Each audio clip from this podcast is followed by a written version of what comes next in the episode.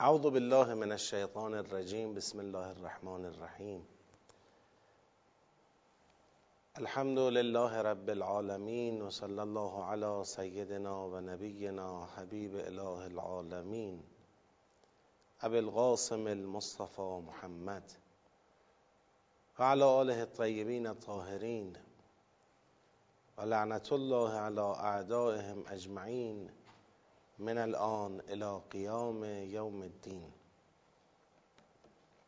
سلام عرض می‌کنم خدمت شما بزرگواران متدبران عزیز و ارجمند. خدا رو شکر می‌کنیم که توفیق عطا فرموده در پیشگاه مقدس کلام او حاضریم. از خدای بزرگ عاجزانه مسئلت می‌کنیم. شایستگی همراهی با کتاب نورانی خودش رو به ما عطا کنه به برکت صلوات بر محمد و آل محمد.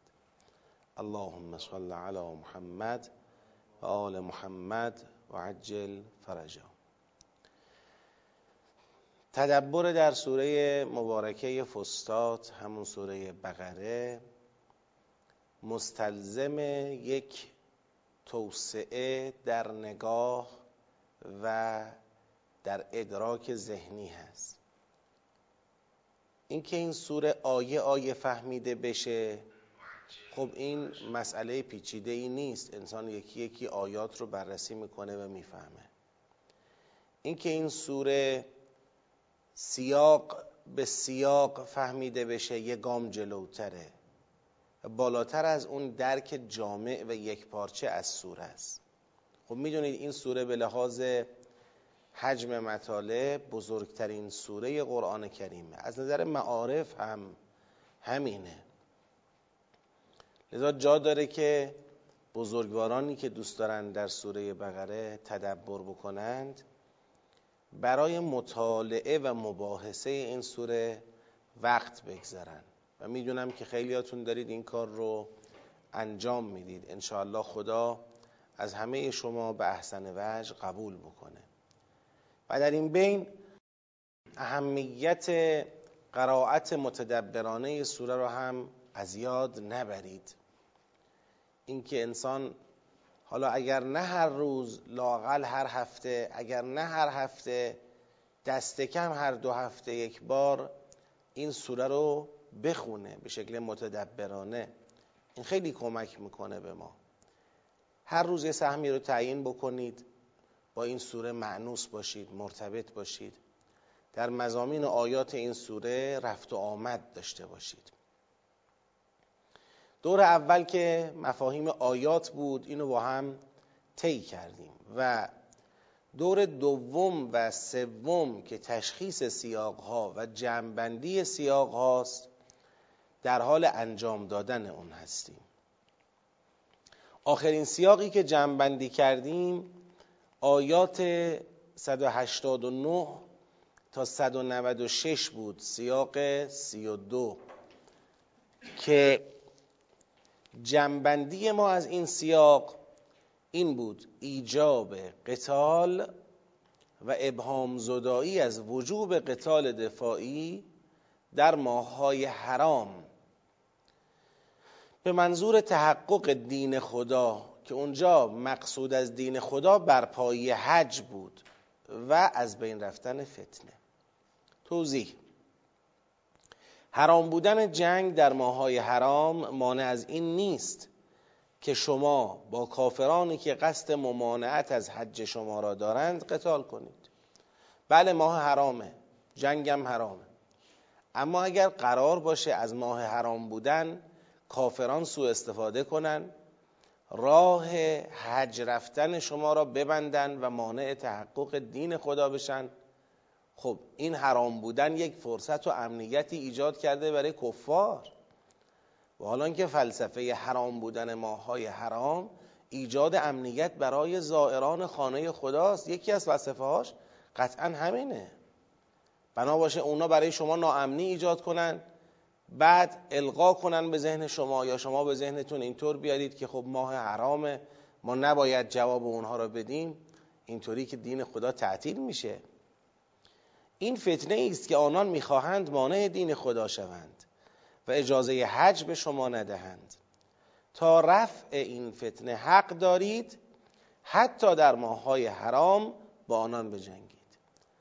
زیرا به سرانجام رسوندن حج و عمره برای خدا در هر حالتی تکلیف شماست. تا جایی که حتی در شرایط محاصره باید تا رسیدن قربانی به جایگاهش از احرام خارج نشوید. این بحثایی بود که در جلسه قبلی داشتیم و جنبندی هم شد. اما سیاق سی و سه از آیه 197 شروع میشه و تا آیه 207 هم ادامه داره. اولین آیه یعنی 197 مربوط به حجه همینطور سیر مباحث این سیاق هم مربوط به حجه ممکنه برای کسی سوال پیش بیاد آقا آیه 197 راجع به حجه الحج اشهر و معلومات. فمن فرض فیهن الحج فلا رفث ولا فسوق ولا جدال فی الحج. و ما تفعلوا من خیر یعلمه الله و الاخر خب بعد بگه آیه آخر سیاق قبلی هم که راجع به حج بود. اتم الحج و لله. چرا شما سیاق را اینجا جدا کردید؟ وسط بحث حج. من این مطلب رو به این شکل جواب میدم. شما نگاه بکنید. و اتم الحج در آیه 196 عطف شده. عطف به چی شده؟ عطف به آیه قبلش شده که چی بود؟ و انفقو و انفقو فی سبیل الله و اتم الحج. هر دو هم از باب افعال هر دو هم دستوری خطاب به مؤمنین. انفقو اتمو باز قبلش چی بود؟ قاتلو قاتلوهم حتی لا تکون فتنه.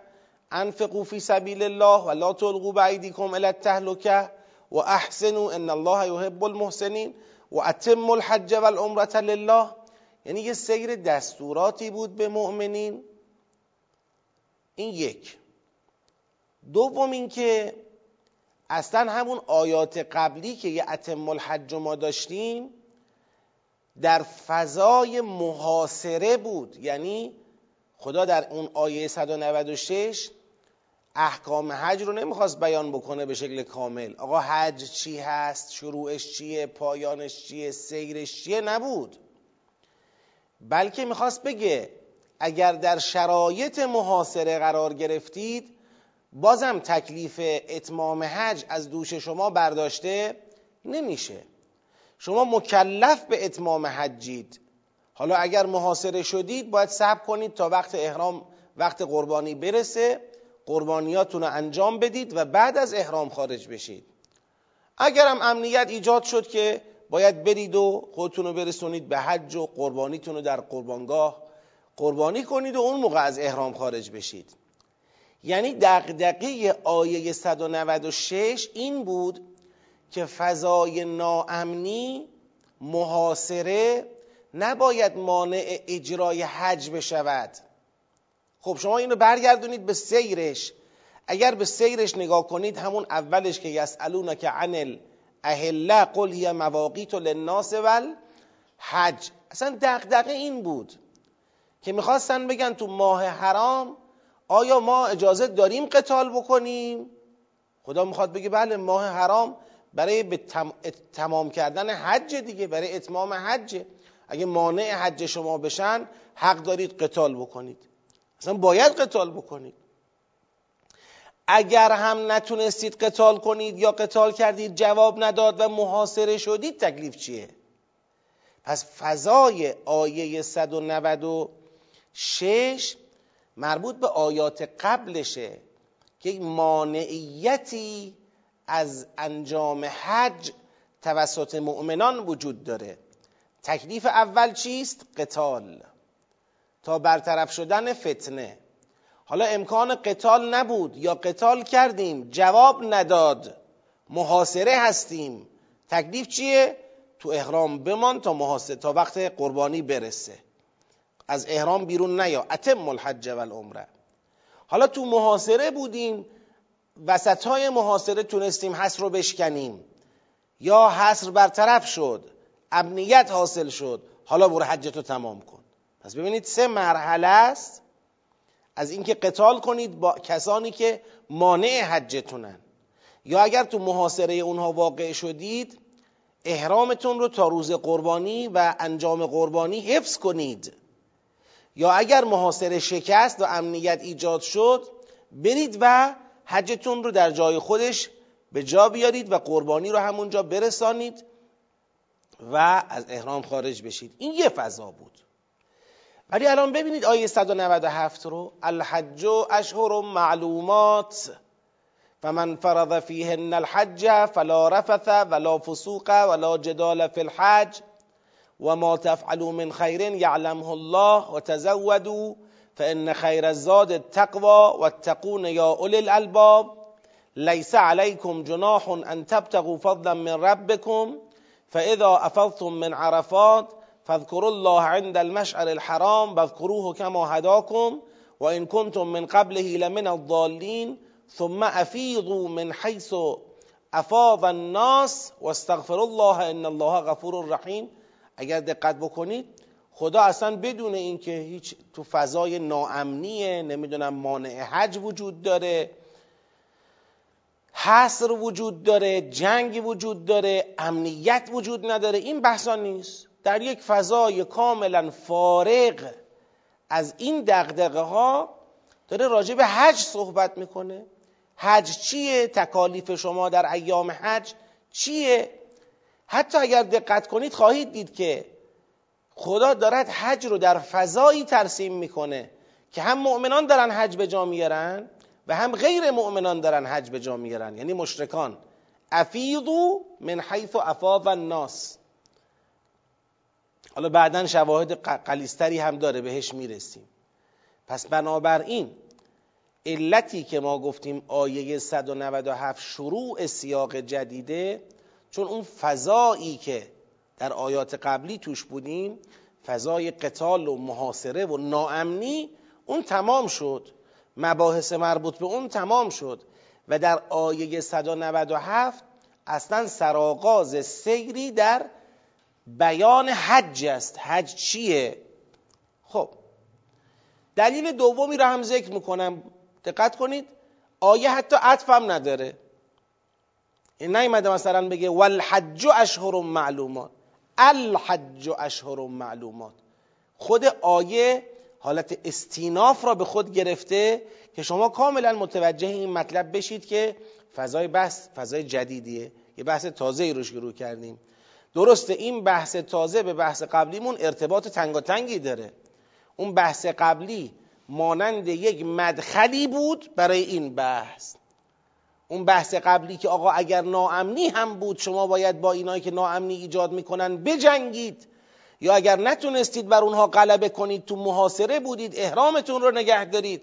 اگر محاصره شکست چه کنید و اینا اون یه مدخلی بود که وارد بحث حج بشیم. با اون مدخل وارد این بحث بشیم. فایده اون مدخل برای این بحث چی بود؟ فایدهش اینه که متوجه بشیم ما داریم وارد بحثی می‌شویم که اونقدر برای خدا حائز اهمیت است از نگاه خدا اونقدر حائز اهمیت است که حتی بخوان تو ماه حرام مانع شما بشن خدایی که راضی به جنگ در ماههای حرام نیست مجوز جنگ را صادر می‌کنه دستور جنگ را صادر می‌کنه. اینقدر برای خدا مطلب مطلب مهمیه. پس یه مدخلی هم هست برای بحث کنونی. تا کجا پیش میره؟ ببینید آیه 197 حج. 198 حج. 199 هم همینطور. دویست هم همینطور. آیه دویست و یک دویست و دو ظاهرا حج نیست. بحثش ظاهرا بحث حج نیست. و منهم من یقول ربنا آتنا فی الدنیا حسنة و فی الاخرة حسنة و قنا عذاب النار. اولئک لهم نصیب مما کسبوا والله سریع الحساب. بله این حج نیست. اما اگر دقت کنید این و منهم در آیه دویست و یک عطف به من الناس در آیه دویست میشه. من الناس آیه دویست را ببینید. این من الناس آیه دویست فاذا قضیتم مناسککم فذکروا الله كذكركم آباءكم او اشد ذکرا فمن الناس من یقول ربنا آتنا في الدنیا و ما له في الاخره من خلاق. و منهم من یقول ربنا آتنا في الدنیا حسنه و في الاخره حسنه و قنا عذاب النار. پس درسته که آیه 201 و 202 مستقیم بحث حج نیست. ولی عطف به من الناسی شده که اون من الناس با فا زیر مجموعه فذکر الله که ذکرکم آباءکم او اشد ذکرا قرار گرفته پس بنابراین هم این من الناس اول هم منهم دوم که به اون عطف شده این دوتا زیل چی تعریف میشن؟ زیل اذا قضیتم مناسککم فذکر الله که ذکرکم آباءکم تعریف میشن پس بنابراین همچنان بحث حج در آیه 201 و 202 هم ادامه داره. یه شاهد قوی تر هم داریم. آیه 203 وذکر الله فی ایام معدودات. این وذکر الله فی ایام معدودات در واقع یه بیانیه برای همین وذکر الله قبلی گفته بود فذکر الله ذکرکم آباءکم وقتی مناسک تمام شد خدا را یاد کنید اونجوری که باباهاتون رو یاد می‌کنید. خیلی خوب. یعنی چی خدا رو یاد کنیم؟ تا چه مدت خدا رو یاد کنیم؟ منا... یک مراسمیه یه برنامه یه آینیه. میگه بله وذکر الله اون اذکر اللهی که گفتیم فی ایام معدودات. فمن تعجل فی یومین فلا اثم علیه و من تأخر فلا اثم علیه لمن اتقا. واتقوا الله واعلموا انکم الیه تحشرون. پس آیه 203 هم اتصالش روشنه به قبل. تا برسیم به 204 خوب دقت کنید ها. آیه 204 که میگه و من الناس من یعجبو که قوله فی الحیات الدنیا و یشهد الله علی ما فی قلبه و هو علد الخصام و اذا تولا سعا فی الارض لیفسد فیها و یهلک الحرث والنسل والله لا يحب الفساد. و اذا قیل له اتق الله اخذته العزة بالاثم فحسبه جهنم ولبئس المهاد. یه من الناسیره یه من الناسی رو معرفی کرده. یه گروهی از مردم رو معرفی کرده. درست به این یه من الناس دیگه هم عطف شده. من الناس دوم. و من الناس نقطه مقابله. من یشری نفسه ابتغاء مرضات الله والله رؤوف بالعباد. آقا آیه دویست و چار تا دویست و هفت که دو گروه از مردم را معرفی کرده این که دیگه بحث حج نیست. این یا یه گروه از مردم کسایی که یعجب و که قوله فی الحیات الدنیا و و و و اوصافی از اونها بیان می‌کنه. گروه دوم مردمی هستن که یشری نفسه ابتقاء مرضات الله. دو گروه از مردم معرفی شدن. این که دیگه بحث حج نیست. اینو چرا آوردید تو بحث حج؟ اینو چرا آوردید تو این سیاق؟ جوابش اینه. بله. اسلوب جوابشه. اسلوب. شما اگر دقت بکنید می‌بینید که در اذکر الله قبلی زیلش دوتا چی تعریف شد؟ دوتا من الناس تعریف شد. یه من الناس من یقول ربنا آتنا یه دونم منهم من یقول ربنا آتنا. دو گروه زیل اذکر الله قبلی تعریف شد. اونجا با توجه به فایی که داشتیم و با توجه به اینکه خود من الناس اول تو آیه دیویس بود اصلا آیه دیویس آیه حج بود و با توجه به اینکه آیه بعدیش یعنی آیه 203 هم مربوط به چی بود؟ حج بود با توجه به همه اینا ما اینجا با خیال راحت گفتیم که این دوتا من الناس زیل چی قرار می‌گیرن؟ زیل اذکر الله قرار می‌گیرن و جزء آیات حجند. درسته؟ حالا یه اسلوب اومد دست ما. پس ما متوجه شدیم که تو این سیاق خدا زیل اذکر اللهی که پایان بخش مراسم حج است دو گروه را معرفی کرده. یه بار به این بیان معرفی کرده یک بار به این بیان معرفی کرده. اگر نگاه بکنید می‌بینید که این من الناس من یعجبو که قوله فی الحیات دنیا دقیقا تطبیق می‌کنه با همین دنیاگرایان آیه دیویست و من الناس من یقول ربنا آتنا فی الدنیا و ما له فی الاخرت من خلاق. و من الناس دومی که یشری نفسه ابتقاء مرضات الله اینم تطبیق می‌کنه با چی؟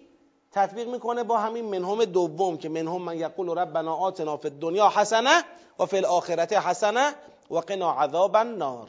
پس این دوتا من الناس هم تطبیق می‌کنند با اون من الناس های قبلی.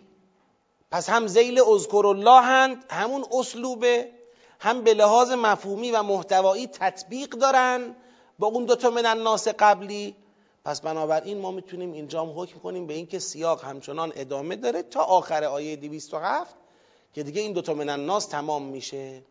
مناسک جز مناسک حج نیست ولی بعد از اتمام مناسک بله یه سه روز ایام تشریق بهش میگن. سه روزه که باید حاجی ها اونجا بمانن. خب حالا می‌خوام به یک سوال کوچولو جواب بدم. ممکنه به ذهن شما خطور کنه که یه فرقی ولی این دوتا من الناس با اون دوتا من الناس قبلی داره. اونم اینه که من الناس های قبلی رو اگر نگاه کنیم این با فا عطف شده بود. این با فا عطف نشده. اینکه این با فا عطف نشده آیا نشانه ای نیست بر اینکه این خودش یه بحث مستقله؟ می‌خوام بگم نه. با توجه به اسلوبی که توضیح دادیم اینو شما جزء بحث حج ببینید. اما اینکه فا نیامده چون می‌خواد یه نحو استقلالی هم بهش بده. استقلال مطلق نیست چون اسلوب اجازه نمیده که استقلال مطلق باشه. اما مثل من الناس اول وابسته مطلق هم نیست. گویا داره از اون دوتا من الناسی که زیل اذکر الله تعریف کرده داره دو تا روی کرده کلیتر را استخراج می‌کنه. می‌خواد بگه فقط مسئله مسئله حج و پس از ایام حج نیست. اصلا دو جور آدم ما داریم. دو جور آدم ما داریم دو تا نگاه ما داریم دو تا مکتب ما داریم. یه جورایی داره ازش اینجور خروجی می‌گیره که حالا انشاءالله من زیل بحث این رو توضیح میدم. حالا اگر آیه 208 رو نگاه کنید یا ایها الذین آمنوا ادخلوا فی السلم کافه دیگه آیه 208 زیل آیات حج و حتی زیل دوتا من الناس پایانی هم قرار نمی‌گیره. یک سرآغاز جدید بازم یه سیاق جدیده. خب بنده تا اینجای بحث سعی کردم ثابت کنم که از آیه 197 تا 207 ما یه سیاق داریم. هم از قبلش جداست به چه بیانی توضیح دادم. هم از بعدش جداست به چه بیانی توضیح دادم. هم داخل آیات 197 تا 207 چگونه اتصال بین آیات در واقع برقرار شده وجود داره و اون رو هم توضیح دادم خدمتتون تا اینجا بحث سیاق شناسیش انجام شد. حالا می‌خوایم چیکار کنیم؟ می‌خوایم سیاق 33 را جمع بکنیم. ببینید در مقام جمع یه سیاق شما باید معنی آیات رو خوب فهمیده باشید. ما معنی آیات رو هم تو دور اول توضیح دادیم. فقط الان یه مروری می‌کنیم رو معنی آیات. که ذهنمون بازیابی بشه تا بتونیم راحتتر جنبندی رو اینجا انجام بدیم. خدا میفرماید حج ماهای معلومی داره. الحج و اشهر و معلومات. ماهای حج چند تاست برادرها؟ سه تاست. از شوال آغاز میشه. ماه شوال زلقعده زلحجه بعد از ماه رمضان بعد از ماه رمضان سه تا ماه داریم. که به اون میگن ماهای حج اشهر و معلومات. خب. در این سه ماه چرا بهش میگن ماهای حج؟ با اینکه همتون می‌دونید هممون می‌دونیم که حج در زلحجه انجام میشه. درسته؟ در ایام زلحجه حج رو ماها انجام میدیم. پس چرا به شوالم میگن ماه حج؟ به زلقعدم میگن ماه حج؟ اشهر جمع شهر دیگه. شهر یه ماه اشهر حداقل سه ماه باید باشه. و سه ماه هم هست. زلقعده شوال زلقعده زلحجه چرا به ستاش میگن ماه حج؟ به خاطر اینکه برای کسانی که می‌خوان یعنی کسانی که تو مکه زندگی نمی‌کنن و می‌خوان به مکه مسافرت کنند و حج انجام بدن همه می‌دونیم که حج واجب یک عمره واجب هم دارد. یعنی کسی که می‌خواد از بیرون بیاد داخل مکه حج واجب انجام بده این باید یک عمره واجب هم انجام بده. اگر عمره واجب انجام نده حج واجبش هم نمیشه. عمره واجب دارد. باید انجام بده. خب. این عمره واجب را می‌تونه از شوال انجام بده. می‌تونه در ماه شوال نیت کنه که من می‌خوام حج انجام بدم بره مکه. عمره واجبش رو انجام بده همونجا بمونه. حجش هم وقتی که ایام حج رسید یعنی دهه اول ذوالحجه رسید حجش هم انجام بده برگرده. چون عمرش رو می‌تونه در شوال انجام بده شوال رو هم ماه حج به حساب میاریم. یعنی عمره ماه شوال می‌تونه عمره حج واجب به حساب بیاد. کسی اگر بره عمره به جا بیاره و بمونه در مکه دیگه در ایام حج دو مرتبه عمره جدیدی بر او لازم نیست. او عمرش رو انجام داده. یا تو زلقعده رفت اول ماه شوال رفت وسط ماه شوال رفت آخر ماه شوال رفت. اول زلقعده رفت وسط زلقعده رفت آخر زلقعده رفت.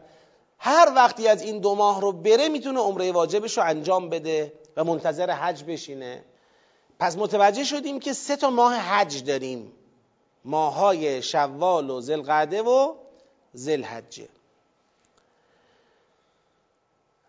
اینجا یک بحثی شکل می‌گیره که آیا این سه ماه ماههای حرام هم هستن یا نیستن؟ و آیا ماههای حرام فقط همین ستا هستن یا غیر از این ستا هم هستن؟ چیه؟ می‌دونید ماههای حرام چهار تاست. منها اربعتون حرم. چهار تا ماه حرام ما داریم. نه سه ماه حرام. یکی از این ماههای حرام رجبه. که ماه رجب قبل از شعبانه رجب ماه حرامه شعبان و رمضان ماه حرام نیست. بعد شوال و زلقعده و زلحجه را داریم که ماهای حجه. خب؟ رجب ماه حرامه لا شکفی و اختلاف. نه شکی هست نه اختلافی هست. زلقعده و زلحجه هم که ماهای حرامن اینم مسئله اتفاقی همه قبول دارن میمونه کجا؟ میمونه شوال شوال ماه حجه آیا ماه حرام هم هست یا نیست؟ از طرفی رو شوال بحثه از اون طرف که ماه حجه و یکی از فلسفه های ماه های حرام تأمین امنیت چیه؟ زائران حجه حاجیانه. خب علل قاعده میطلبه که شوال هم چی باشه؟ ماه حرام باشه. حالا رجب چرا ماه حرامه؟ به خاطر اون عمره مخصوصه که تو ماه رجب هست. یکی از فلسفه یکی از فلسفه هاش اینه نمی‌خوایم بگیم تمام فلسفهش اینه. یعنی میطلبه شوال ماه حرام باشه. ولیکن اون ماه حرام ماه چیه؟ بگید محرمه. ماه حرام ماه محرمه نه ماه شوال. آیا کسی رو داریم قائل باشه ماه شوال ماه حرامه؟ بله داریم. بعضیا محرم رو حرام ندونستن شوال رو ماه حرام دونستن. حالا در میان علمای ما سید ابن تاووس این قول رو داره. معتقده که شوال ماه حرامه. ولی خب این قول مشهوری نیست. قول مشهور همونه که شوال حرام نیست و محرم حرامه. پس اون بحثی که من در جلسه قبل اشاره کردم گفتم شوال لهو وجهون که بگیم ماه حرام. به خاطر اینکه جزء ماهای حج است. ولیکن بالاخره مطلب اختلافیه عمده نظر و مشهور نظر اینه که شوال ماه حرام نیست و محرم ماه حرامه. رو این دیگه بیشتر از این من بحث نمی کنم جنبندی این پرونده در فقه انجام میشه و ما هم بالاخره تو بحثای فقهیمون تابعیم دیگه. حالا روایات ما میان تبیین می‌کنن. ماهای حرام و, و علمای ما هم استنباط می‌کنن ما هم استفاده می‌کنیم. بگذاریم. سه ماه پس شد ماهای حج. شوال ذوالقعده ذوالحجه فمن فرض فیهن الحج. حالا هر کس نیت حج کرد تو این سه ماه. چطور میشه تو این سه ماه نیت حج کرد؟ گفتم. عمره را که نیت می‌کنه عمره واجبه را که نیت می‌کنه دیگه حج او شروع شد عملا. با عمره ای که شروع کرد. عمره را می‌تونه توی شوال انجام بده تو ذوالقعده یا تو ذوالحجه فمن فرض فیهن الحج فلا رفث ولا فسوق ولا جدال فی الحج. رفث فسوق جدال تو حج حرامه. خب احکامشو بدونید دیگه. در ایام خود حج که حتما حرامه چون محرم هستن. در ایامی هم که دارن عمره انجام میدن بازم چیه؟ حرامه چون محرم هستن. و در غیر حالت احرام یه سری چیزا حلال میشه براشون. هرچند که همچنان باید از فسوق و از جدال چه کنن؟ دست بکشن. اما دیگه اینکه مبتل بشود اینجوری نیست. لذا ما احکام فقهی نمیگیم. داریم اون خط مشی رو میگیم. خدا میفرماید توی ایام حجت نیت حج که کردی رفث یعنی رابطه زناشویی. فسوق یعنی فسق ورزیدن. که یکی از مصادیق بارزش میشه چی؟ دروغگویی. جدال یعنی یکی به دو کردن برای اثبات حرف خود به هر چیزی استناد کردن برای اسکات خسم و اسکات طرف مقابل ساکت کردن طرف مقابل هر سخنی را به زبان روندن این میشه جدال. اما از یعنی می‌خوام بگم درگیری که حرام است جای خود دارد جدال که دو, دو به دو با هم مشاجره بکنید اونم حرام است. جایز نیست. که این کار انجام بشه. و ما تفعلوا من خیر یعلمه الله. هر کار خیری هم که انجام بدید دیگه خدا بده برکت. خدا می‌دونه. خوب فرصتیه برای پر کردن زاد و راحلت و تزودو جمع کنید. وقت خوبیه. ایام حج ماهای حج که شما نیت حج کردی و رفتی بهترین فرصته که زاد و توشه برگیرید. فان خیر از زاد التقوا آقا چی توشه برداریم؟ ببینید تقوا. یه بار اینه که آقا توشه بگیرید. این توشه چی باشد؟ هرچی بیشتر قرآن بخونید. هرچی بیشتر ذکر بگید. هرچی بیشتر نماز بخونید. اینا همه جای خود. اما همه اینا برای یک چیزیه. تقوا. پرهیز. خود رو از غضب خدا در امان نگه داشتن. تمرین کنید که در معرض غضب خدا خودتون رو قرار ندید. بذارید اینجا تو پرانتز یه حرفی بزنم یکم این بحثمون جهت تربیت نفس برای خودمون پیدا بکنه. خیلی وقتا شما می‌بینید که بسیاری از حالا مبلغان دینی بسیاری از کسانی که دعوت به فرهنگ دینی می‌کنن و خیلی هم درست و بجا. تأکیدات رو می‌برن روی مستحبات. آقا مثلا سعی بکنید فلان عمل مستحبی رو انجام بدید. اینجور اجر داره اینجور ثواب داره. امروز این وارد شده اینو بخونید. امروز این رفتار رو باید انجام بدید. امشب این رفتار رو باید انجام بدید. حالا من دیگه اسم اون مستحباتی که خیلی تاکید میشه رو نمیارم که یه وقت بار منفی پیدا نکنه. مثلا تصور بشه ما می‌خوایم با این مشکلی داریم یا مخالفتی داریم؟ نه نداریم. دعوت به مستحبات کار خوبیه. و انسانی هم اگر بتونه مستحبات رو انجام بده فبه حل مراد عالیه. ولی حواسمون باشه. مهمترین مطلبی که زاد و توشه انسان قرار می‌گیره تقواست. اگر مستحبات کمک ما می‌کند اگر ما تونستیم از مستحبات توشه بگیریم بره تقوای بیشتر باریکلا خوبه.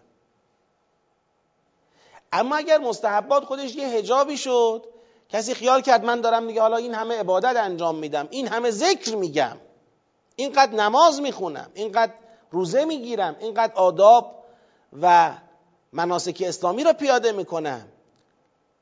پس دیگه این یه هجابی شد خدای نکرده برای او تقوا شل شد.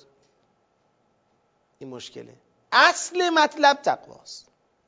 از مستحبات هم توشه می‌گیریم برای تقوا. چه اینکه از واجباتمون هم توشه می‌گیریم برای تقوا. تقوا یعنی چی؟ تقوا یعنی انسان خود را در معرض غضب خدا قرار نده. حریم خدا را نشکنه. دستورات الهی را نقض نکنه. بالاخره خدای عالم برای این عالم برنامه ریزی کرده خطکشی کرده. انسان در داخل این خطکشی تو اون راهی که مجاز است قدم برداره. اون جایی که مجاز نیست با نظره. تقوا یعنی تو نگاهش انسان مراقب باشه هر چیزی نگاه کردنی نیست. یعنی درباره گوش انسان مراقب باشه هر حرفی شنیدنی نیست. درباره زبان انسان مراقب باشه هر سخنی گفتنی نیست. هر طوری نمیشه حرف زد. درباره شکم انسان مراقب باشه. هر لغمه ای خوردنی نیست. درباره دست انسان مراقب باشه. هر کاری انجام دادنی نیست. درباره فرج انسان مراقب باشه. هر لذتی حلال نیست. درباره قدم انسان مراقبت بکنه. هر جایی رفتنی نیست. یعنی انسان مراقبت کند از خودش. که با چشمش با زبانش با گوشش حتی با شامعش با شکمش دستش فرجش پایش انسان متعرض غضب خدا نشه. این مطلب بسیار بسیار مهمیه. کسی عادت بده انسان به مراقبت خودش را. خب یکی از فرصت ها فرصت چیه؟ فرصت ماهای حجه. که انسان مراقبت را تمرین بکنه. و تقون یا اول الالباب. البته اینم بگم مستحبات اگر در حد ظرفیت انسان به مستحبات رو بیاره مستحبات یک موتوری هستند که به انسان توان مراقبه میدن. مستحبات رو در مقابل تقوا من نمی‌بینم مستحبات یه موتوری است که به انسان توان مراقبه و توان تقوا میده.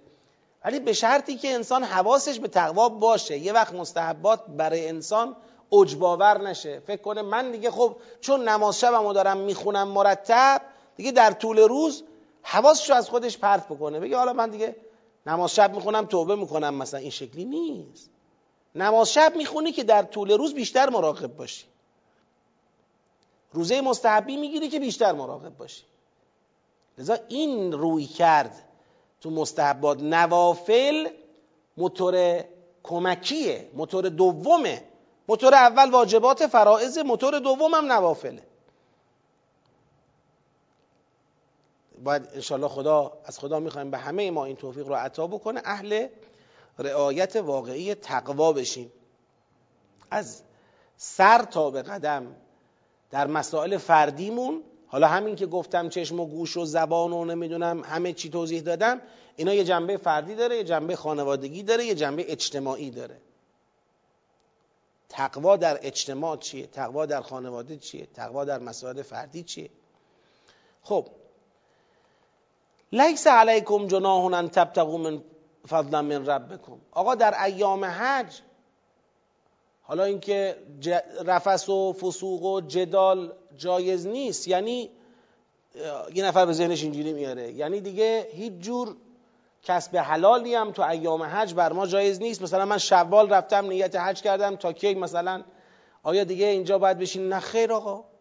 گناهی ندارد که فضلی از پروردگارتان را طلب بکنید. حالا با خودش حاجی مثلا چایی برده اونجا داره میفروشه. به غیر از اون روز شرایط احرام که احکام خاصی داره مسئله ای نداره. لیس علیکم جناح ان تبتغوا فضلا من ربکم. این تا اینجا که چیا حرامه چی حرام نیست. رفس فسوق جدال حرامه. ابتقاء فضل یعنی کسب روزی حلال اشکالی بگید ندارد. این قسمت اول. حالا از اینجا به بعد داره شروع می‌کنه. فاذا افستم من عرفات. همین اذا افستم من عرفات نشون میده که اولین مرحله حج وقوف در چی هست؟ وقوف در عرفاته.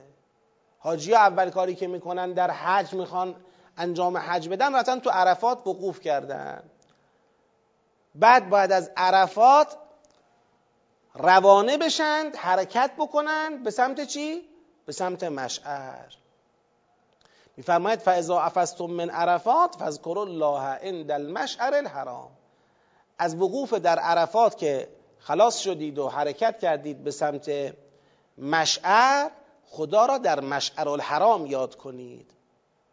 خدا را در مشعر الحرام یاد کنید. و از کروه کما هداکم و ان کنتم من قبلهی لمن الضالین. خدا را یاد کنید همون خدایی که هدایتتون کرد همون خدایی که از زلالت نجاتتون داد.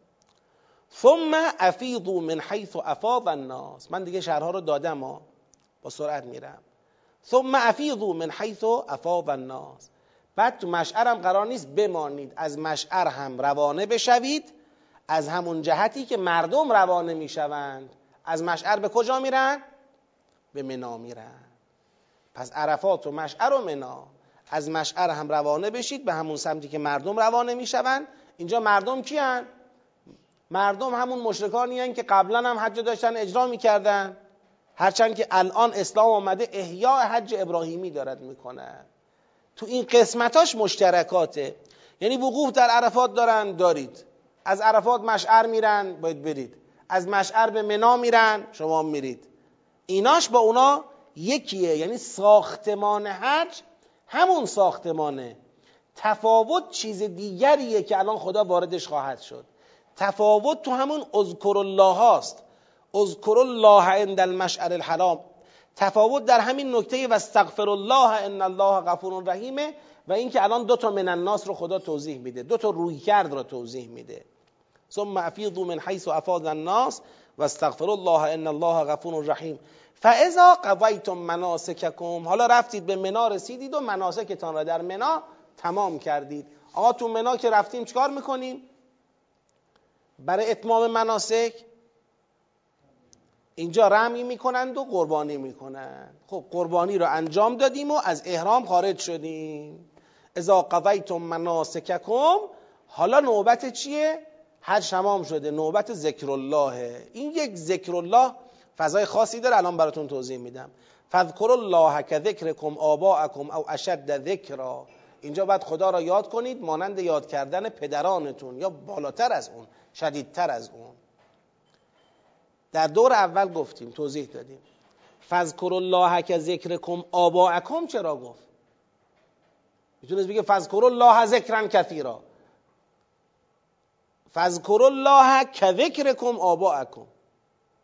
گفتیم یه جهت حنانت و عاطفه و اینا رو دارد برمیانگیزد اینا به جای خود. آقا انسان وقتی باباش رو یاد می‌کنه بالاخره بابا اون کسیه که باعث وجود ما بوده سبب وجود ما بوده وسیله وجود ما بوده.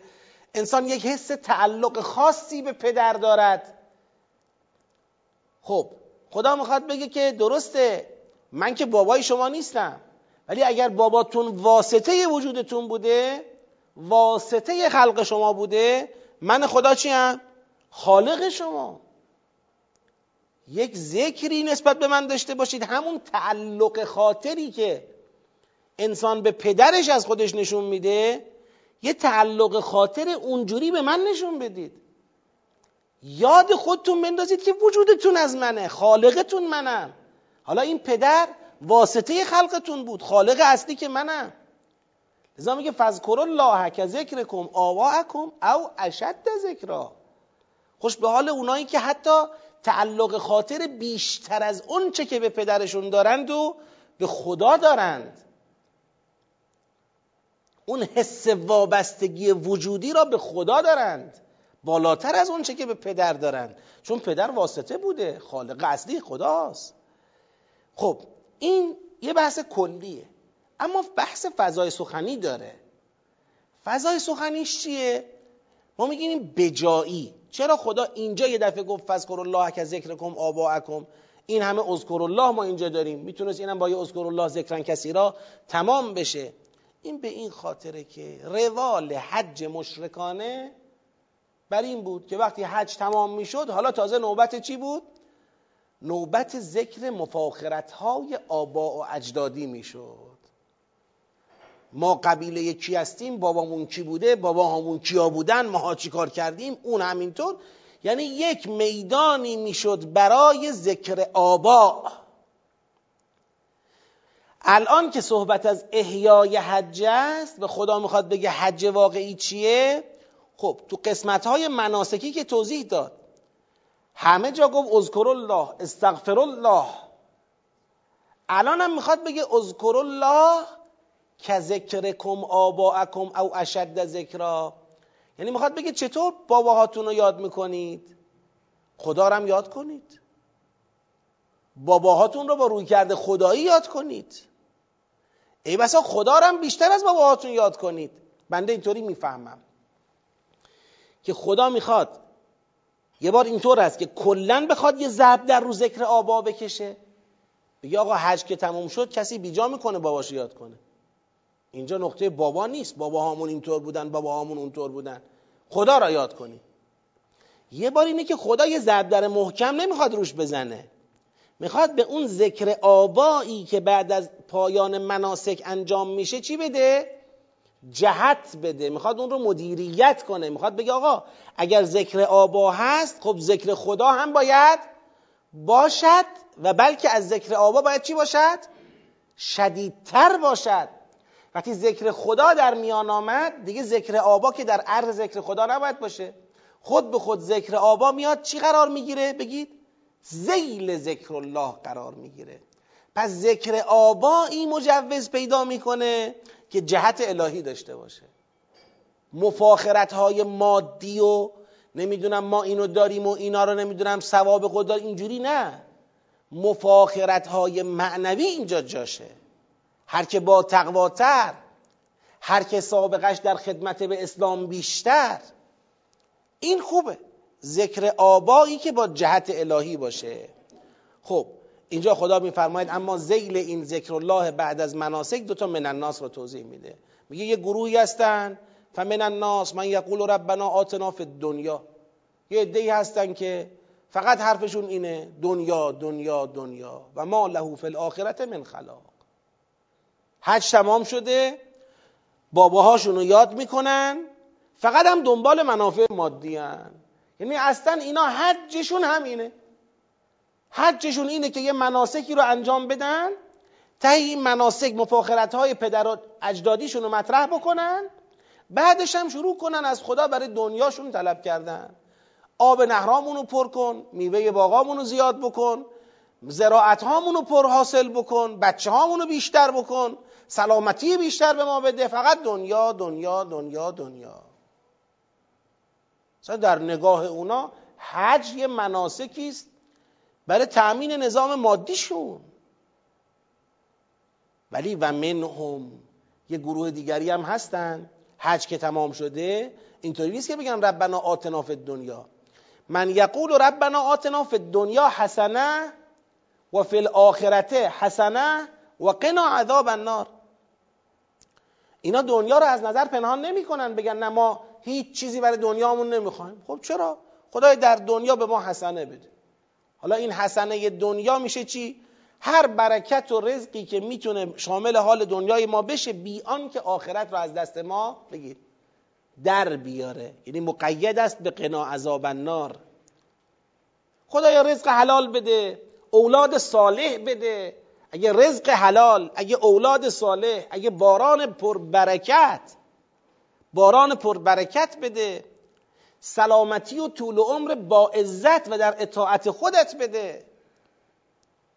هر چی که می‌خواد از دنیا حسنه می‌خواد. بعد برای آخرتش هم می‌خواد. فل آخرت حسنه تو آخرت هم به ما حسنه بده. و قنا عذاب النار. خدای هر چی تو دنیا و آخرت می‌خوای به ما بدی یه قید داره. عذاب نار نمی‌خوایم توش باشه تأکیدی ها این قید؟ چون حسنه را گفته این قید فقط تأکیدیه. نه اینکه این قید احترازی نیست. تأکید می‌کنن. برای اینکه قنا عذاب النار. آتیش نباشه. بله؟ بله حج توحیدی حج توحیدی و ابراهیمی. خب اون گروه اولن دیگه فقط دنیا رو می‌خوان. می‌خواد بگه دو گروهن مردم. بله همون مشرکانی که در حال انجام حجشون بودن.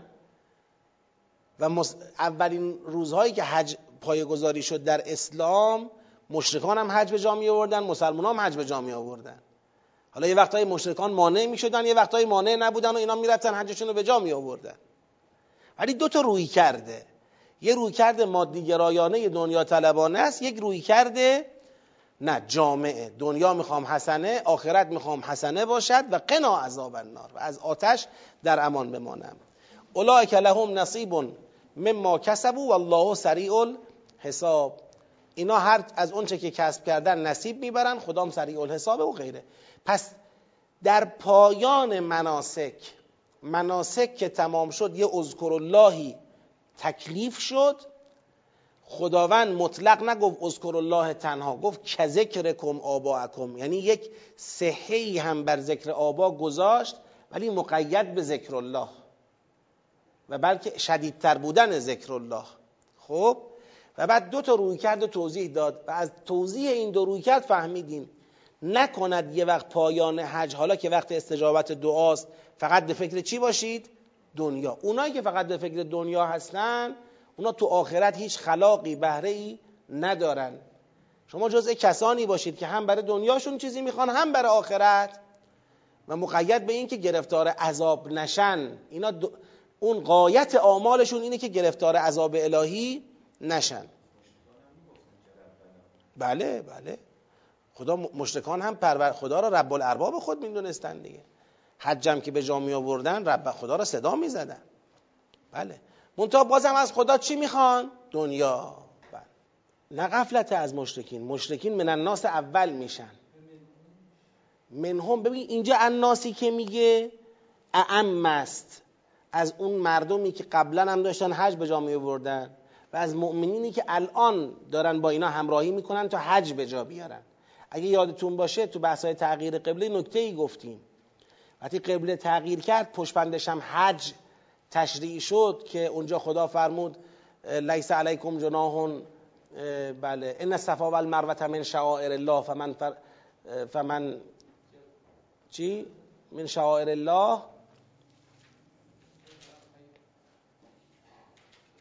فمن حج او اعتمر فلا جناح ان یطوف بهما. تعبیر شبیه این بود. خب؟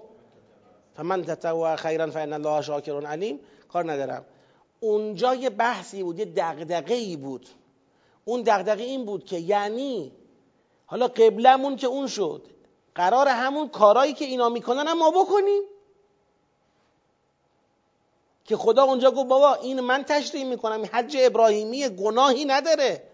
اونا دارن با روی کرده غلط اجرا می‌کنن. الان تازه وقتش رسیده.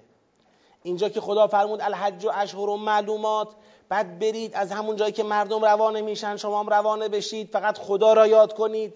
اون جایی که وقوف می‌کنن وقوف کنید استغفار کنید. اون جایی که میرن دوباره مناسک انجام میدن مناسک انجام بدید ولی باز خدا را بعدش یاد کنید. یعنی خدا فقط داره اصلاح می‌کنه حج را. حج وجود داشت مشرکان هم انجام می‌دادند. خدا در حال اصلاحاته. میگه اون چیزی که تو حج نباید باشد این رویکرد مادی است. در طول زمان مشرکان به حج روی کرده مادی دادن.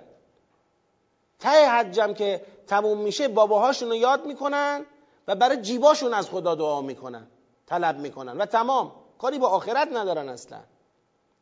اما شماها رفتید چی؟ شماها همه مراحل رو باید با اذکر الله انجام بدید و باید جزء این گروه دوم باشید که هم برای دنیاشون می‌خوان هم برای آخرتشون می‌خوان و هم درباره دنیا و هم درباره آخرت حواسشون به اینه که گرفتار عذاب نشوند ظاهر آیات نشون میده که حجی که همراهی وجود داشته درش هم مسلمین هم مشرکین توش بودن انجام شده. این ظاهر آیات اینو نشون میده. و ما داریم در حتی نقل های تاریخی. مثلا اون زمانی که معاهدات پیامبر با مشرکین بارها از جانب مشرکین چی شد؟ نقض شد دیگه اعلان براعت شد. یوم الحج اکبر یوم الحج الاکبر کی اعلان براعت کرد؟ پیغمبر اکرم از زبان کی؟ علی علیه السلام. کجا؟ تو خود مکه. در وسط مناسک حج اعلان براعت کردن و گفتن اذن سلخ الاشهر الحرم ماهای حرام که تمام شد حمله خواهیم کرد. خب این اونجا بود داشتن حج به جا می آوردن. طبق معاهدات. یعنی امتیاز داده بودن امتیاز گرفته بودن معاهده بسته بودن. مجوز حج در بعضی از سالها وجود داشت که برن حج رو به جا بیارن و برگردن. فرایندی رو طی کرده. توی مقطعی اصلا اینا اجازه نداشتن. هر بار می‌خواستن برن حج به جا بیارن ممانعت به عمل میآمد و جنگ می‌شد و همین بحثای حصر و امنیت و قتال و چیزای دیگه. توی مقاطعی صلحهایی منعقد شد که طبق یکی از مفاد این صلح این بود که شما می‌تونید چیکار کنید؟ حجتون رو بیاید انجام بدید برگردید. این مجاز بوده. این اونجاست. که دارن حج به جا میارن دو تا گروه دارن حج به جا میارن. همون گروه مشرک دنیا طلب همین گروه مسلمان خداجو. و بعد ساختمان حج جفتشون یه چیزه. ساختمانش یه چیزه. یعنی اونا وقوف دارن وقوف دارن. افاظه از عرفات به مشعر اینا هم همینطور. در مشعر هستن اینا هم هستن. از مشعر به منا اینا هم همینطور. قربانی می‌کنن اینا هم می‌کنن. خب اما چه فرقی با هم دارن اینجا؟ اون فرقی که با هم دارن اینه اونا اذکر اللهی نبودن. اونا ذکر باباهاشون بود و آخر حج هم دنیاشون بود. خدا در مسیر حج ذکر خودش را جریان داد. آخر حج هم گفت اگه باباتون هم ذکر می‌کنید باید خدا را شدیدتر ذکر کنید. حالا چی؟ حالا روی کرد. اون روی کرده اونها فقط دنیاست روی کرده شما جامعه. شما هم دنیا هم آخرت جفتش حسنه به قید قنا عذاب النار. حله؟ خب. بعد میفرماید وذکر الله فی ایام معدودات حالا اون این در واقع این اذکر الله داره اذکر الله که ذکرکم آباءکم رو توضیح میده. وذکر الله فی ایام معدودات سه روزه. ایام تشریق بهش میگن. حج که تمام شد سه روز. سه روز خدا را باید یاد کنن حاجی ها بمونن توی مکه خدا را یاد کنن. مثل اعتکاف میمونه. باید اونجا باشن. فمن تعجل فی یومین فلا اثم علیه. و من تأخر فلا اثم علیه. یعنی چی؟ ایام معدودات یعنی سه روز. میگه فمن تعجل فی یومین. کسی عجله داشت این سه روز خلاصه کرد به چند روز؟ دو روز اشکال نداره. و من تأخره عجله نداشت تا پایان سه روز وایساد. این هم اشکال نداره. فلا اثم علی مثل اعتکاف میمونه. تو احکامش گفتن اگر روز دوم تا قبل از زوال رفت که رفت. اگر نرفت باید بمونه تا غروب روز سوم. باید دیگه بمونه تا غروب روز سوم نمی‌تونه بره. این ایام تشریقه. خدا را یاد کنی خب. لمن اتقا و اتقوا الله و علموا انکم الیه تحشرون. حالا و من الناس. خوب دقت کنید ها. اینجا دیگه دو مرتبه همون دوتا من الناس قبلیه ولی در یک سطح فراتر از صرفا اینکه اینا بعد از مناسک حج چی میگن؟ چه دعایی دارن؟ نه یه مقدار بحث جدیتره. دیگه از این دوتا من الناس آخری بوی جنگ داره به مشام می‌رسه. بوی یارکشی از جانب دنیاگرایان مشرک و روحیه شهادت طلبی از ناحیه مؤمنان. دو تا روی کرده کاملا تقابلی. و من الناس من یعجب که قوله فی الحیات الدنیا.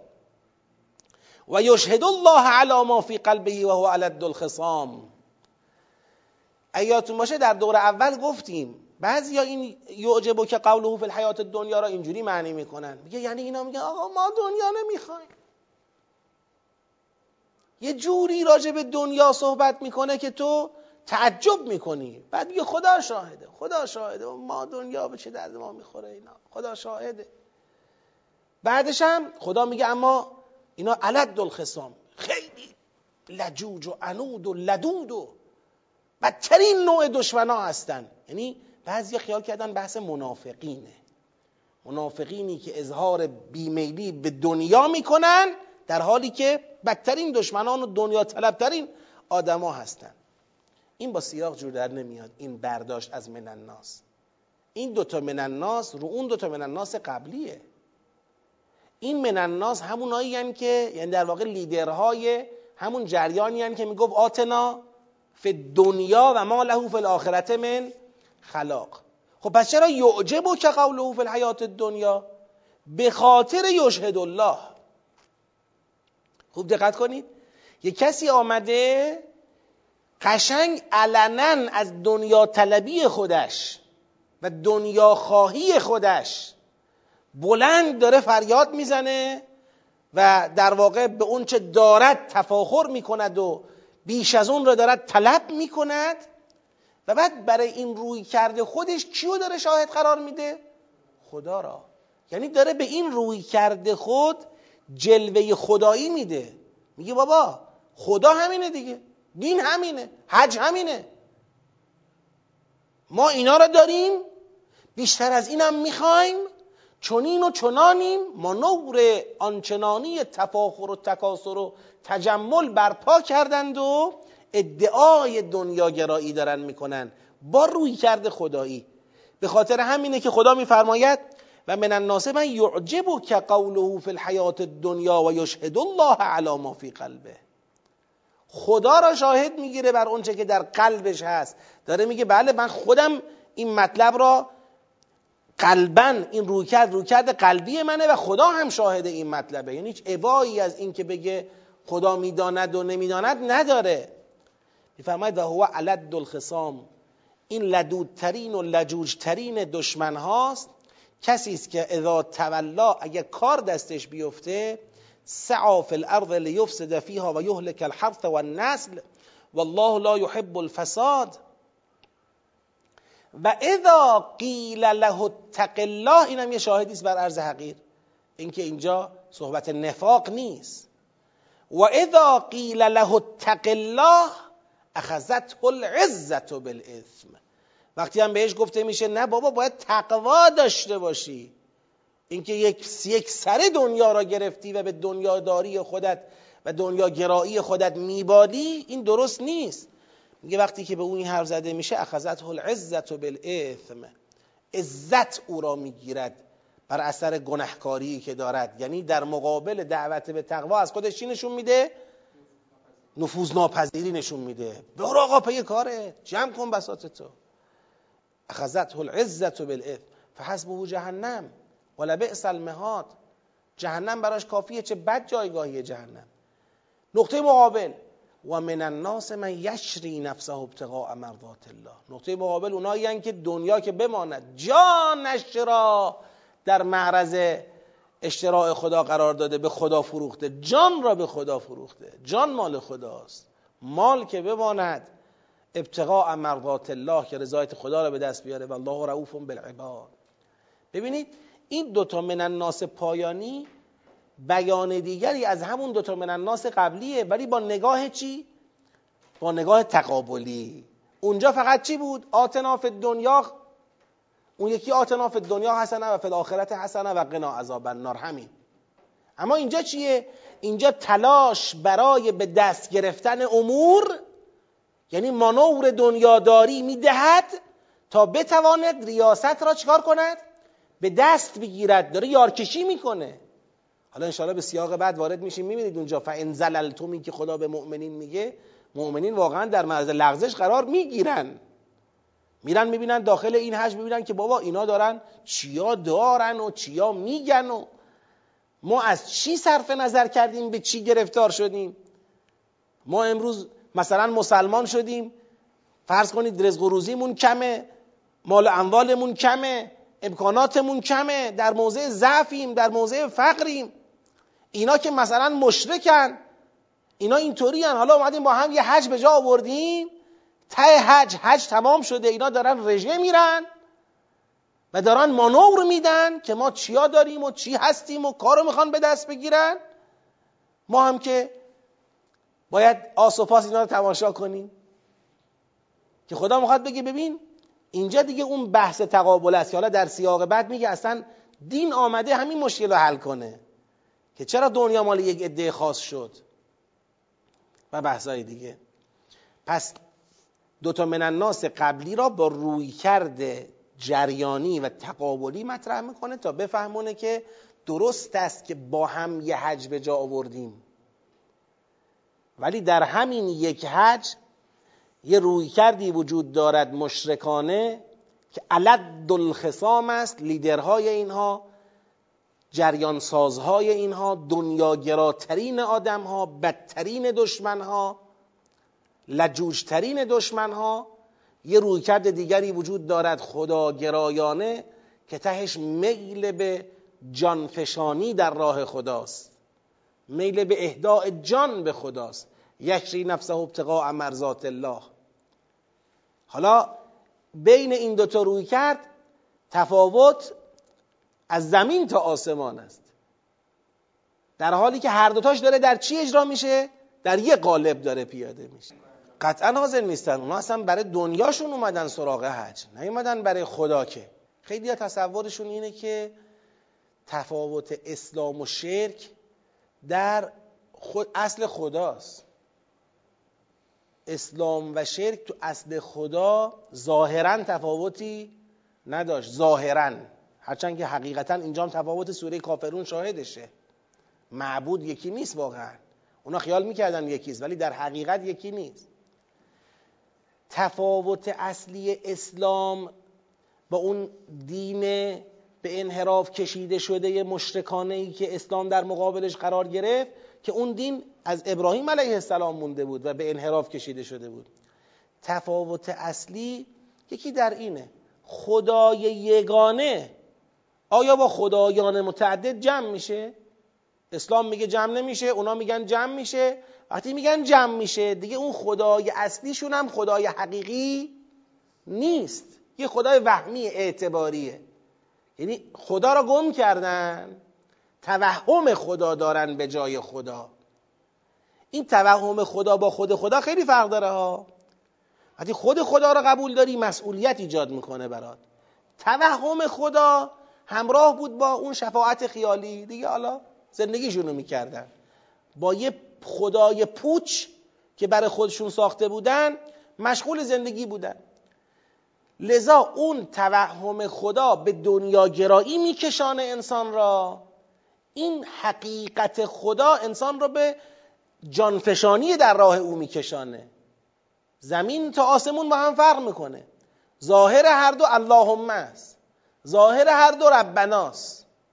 اما این ربنایی است که انسان رو داره میکشونه به قهقرای مادیگرایی این ربنایی است که انسان رو داره میکشونه به اوج خداگرایی. این حقیقی یعنی اون در واقع تفاوت نرم افزاری بیشتر. و الا آین ابراهیم علیه السلام اون آین واقعی اون آین تحریف نشده دین تحریف نشده حقیقت دین اسلام دیگه. مگه دین اسلام چیزی بجز اونه که این همه بحثاش تو این سوره شد؟ تو این حجه خوب خودشو نشون داده این تفاوت نرم افزاری. یعنی یه حجه هر دو دارن انجام میدن. یه ساختار داره. اما این آدم توش هست این آدم هم توش هست. اینی که داره مانور تجمل و دنیاگرایی میده و دنبال دشمنی با حق و حقیقت و دنبال به دست گرفتن ریاست برای افساد فل ارزه این هم توشه. این یکی هم که یشی نفس ابتقاء مرزات الله این هم توشه. ببینید درست این آیاتی که ما خوندیم تو دور اول تو نگاه اول تو لایه تنزیلی دارد به مشرکان و مسلمین در یک حج مشترک اشاره می‌کنه. این درسته. ولی فکر نکنید این تمام شده بعد از اینکه مشرکین از بین رفتن چون می‌دونید شرک از لایه ظاهر تو لایه ظاهر از بین رفت که حالا بت پرستی به اون معنی. ولیکن شرک مفهوم ظلم مراتبه دیگه. همین الانش هم اگر شما به دیده در واقع بسیرانه به حج نگاه بکنی می‌بینی که در همین مسلمین که دارن میرن به حج دوتا روی کرد وجود داره.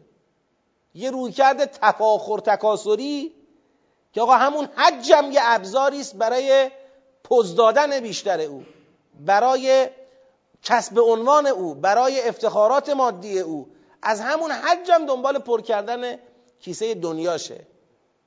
یه روی کرده خداگرایانه شهادت طلبانه که حج برای او اوجه در اون سکوی پروازه. اون نقطه است که دیگه او را به عنوان فدایی خدا تو پایان اون حج ازش بیرون میاد. یشری نفسه ابتقاء مرزات الله از این حج بیرون میاد. از خود گذشته از این حج بیرون میاد. خب این همچنان بازم این دوتا روی کرد قابل فرضه و وجود داره. باید انسان لذا فقط به این جنبه تاریخیش نیست که توجه باید بکنیم. خب تمام. برگردم جنبندی. آیه اول. تا تا فضلا من ربکم تا اینجا. آیه 197 تا اینجا. تا اینجا. گفت چه چیزایی؟ حرامه چی جایزه. رفع پسوق جدال حرام. کسب روزی حلال بلا اشکال. تو حج. از 198 تا بله تا همین فذکر الله که ذکرکم آباکم اشد ذکرا. تا اینجا. بیان ساختمان حجه که آقا این حجی که می‌خواید به جا بیارید این محرماتش بوده اینم فرایندشه.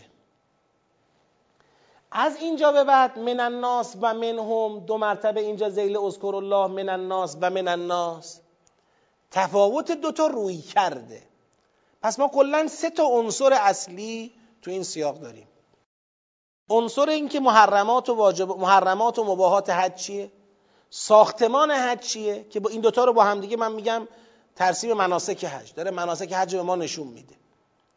اینکه چه مشترکاتی با اونا داشته و شما باید چه روی کردی توش داشته باشید این قسمت منناس ها که قسمت سوم کاره یعنی اون عنصر سوم این بحثه میشه گفت اون تو دل اصلی بحث روح اصلی بحث اینجاست.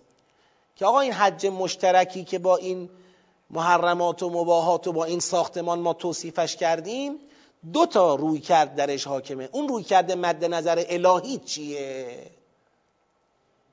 پایگذاری حج ابراهیمی و توحیدیه در حقیقت احیاء حج ابراهیمی است. احیاء حج توحیدی است. لذا ما اینجور جنبندی می‌کنیم. بیان شاکله مناسک حج از محرمات مباهات و ساختمان حج. این شاکله مناسک که رسید اذا قضیتم مناسککم. این قسمت اول که دو عنصر بود خودش. و ایجاد تمایز بین دو روی کرده آخرت طلبانه و دنیا گرایانه در مقوله حج. بله شاکله حج اینه شاکله مناسک حج اینه. اما این دو تا روی کرده دنیا گرایانه و تمام و آخرت طلبانه را از هم فرق بگذارید. فلسفه حقیقی حج ذکر جمعی خدا برای رسیدن به تقواست. ذکر جمعی خدا چرا؟ اذکر الله اذکر الله اذکر الله اذکر الله استغفر الله چهار تا اگه اشتباه نکنم اذکر الله داره یه دونم استغفر الله داره. و این نشون میده که فلسفه حج ذکر الله هست.